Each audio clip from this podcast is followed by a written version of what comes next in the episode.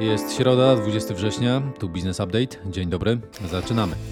A u nas dzisiaj m.in. Ukraina jak tonący, a Polska przygotowująca scenę dla aktora z Moskwy, czyli sprawa zboża i komentarze prezydentów w Nowym Jorku.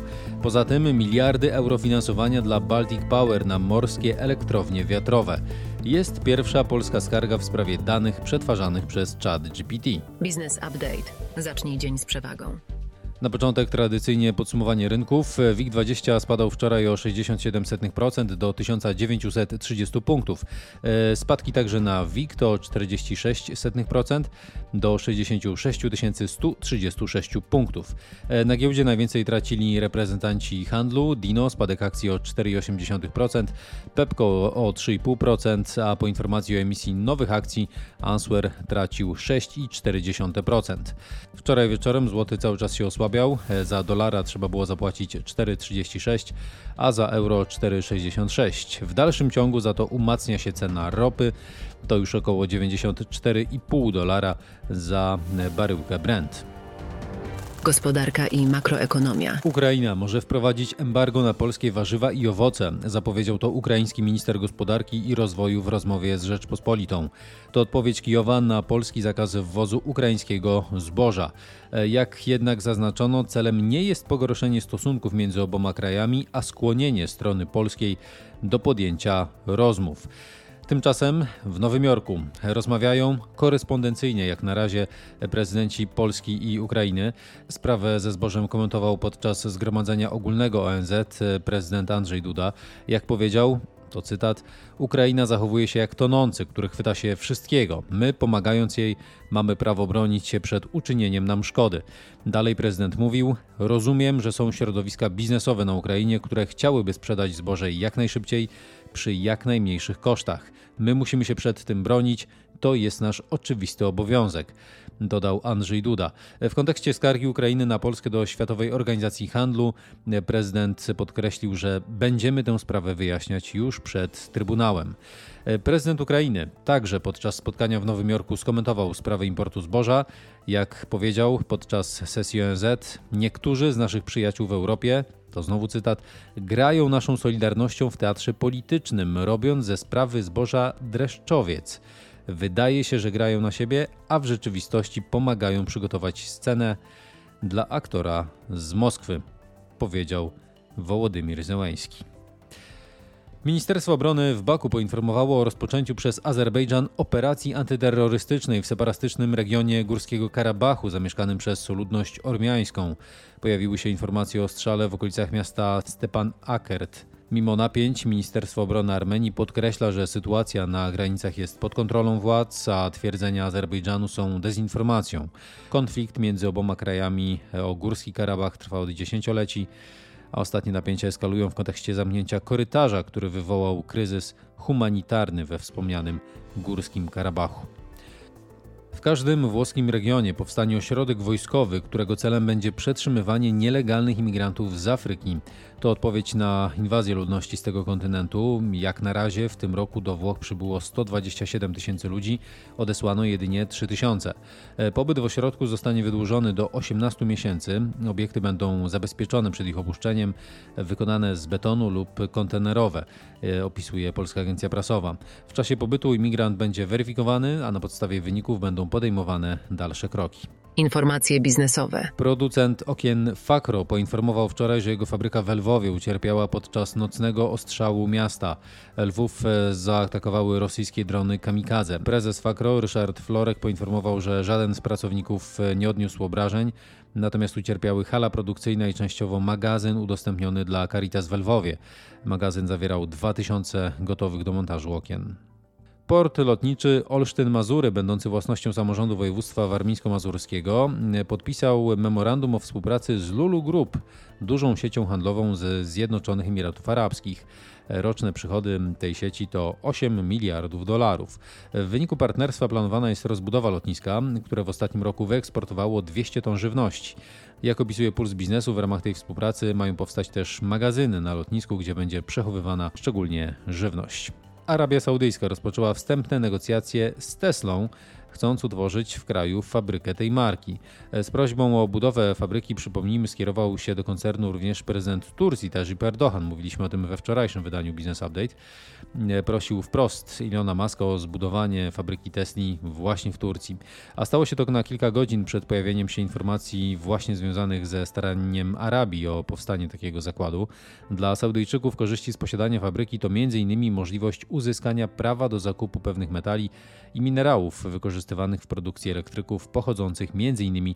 z Demokratycznej Republiki Konga. Tak tę sprawę przedstawia Reuters. A skoro już jesteśmy przy Leonie Masku, to dodajmy jeszcze, że milioner przedstawił swoją wizję wprowadzenia niewielkich opłat za korzystanie z Twittera, obecnie X czy też X. Elon Musk chce miesięcznej opłaty za korzystanie z systemu jako przeciwdziałanie rozprzestrzenianiu się botów. Nie podał dokładnego kosztu ani funkcji zawartych w podstawowym abonamencie, a zgodnie z przedstawionymi danymi baza użytkowników Twittera X liczy obecnie około 550 milionów, generujących od 100 do 200 milionów postów dziennie. A teraz nieco mniej milionów, ale to jednak bardzo ciekawa statystyka mm, i to wprost z Polski. E, kartę Moja Biedronka ma już 17 milionów osób, w tym ponad 270 tysięcy Czechów, 90 tysięcy Ukraińców oraz po około 50 tysięcy Litwinów, Niemców i Słowaków. Od stycznia zeszłego roku zostały one użyte około 2 miliardów razy. Jest to największy tego typu program lojalnościowy w Polsce donosi portal Wirtualne Media. Do tego aplikację Moja Biedronka zainstalowano około 9 milionów razy. Fuzje i przejęcia, inwestycje i venture capital. Baltic Power, spółka zależna Orlenu, dedykowana farmom wiatrowym na morzu, pozyskała od konsorcjum 25 instytucji finansowych kredyt inwestycyjny w wysokości 3 miliardów 600 milionów euro na 23 lata. Kredyt ma sfinansować 1200 MW farm wiatrowych. Spółka będzie mogła korzystać z linii dodatkowej i rezerwowej w wysokości odpowiednio 1,5 miliarda euro.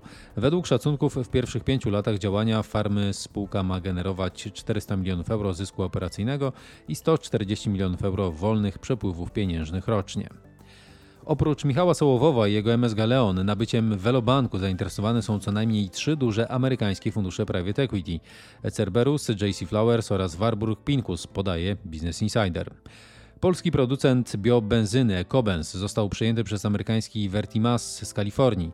Amerykanie oprócz zakupu 100% akcji spółki dokapitalizują ją i wniosą know-how na produkcję ekopaliwa lotniczego, opisuje Puls Biznesu. Polska spółka jest jedną z najbardziej zaawansowanych biorafinerii w Europie i produkuje około 22,5 tysiąca ton paliwa rocznie.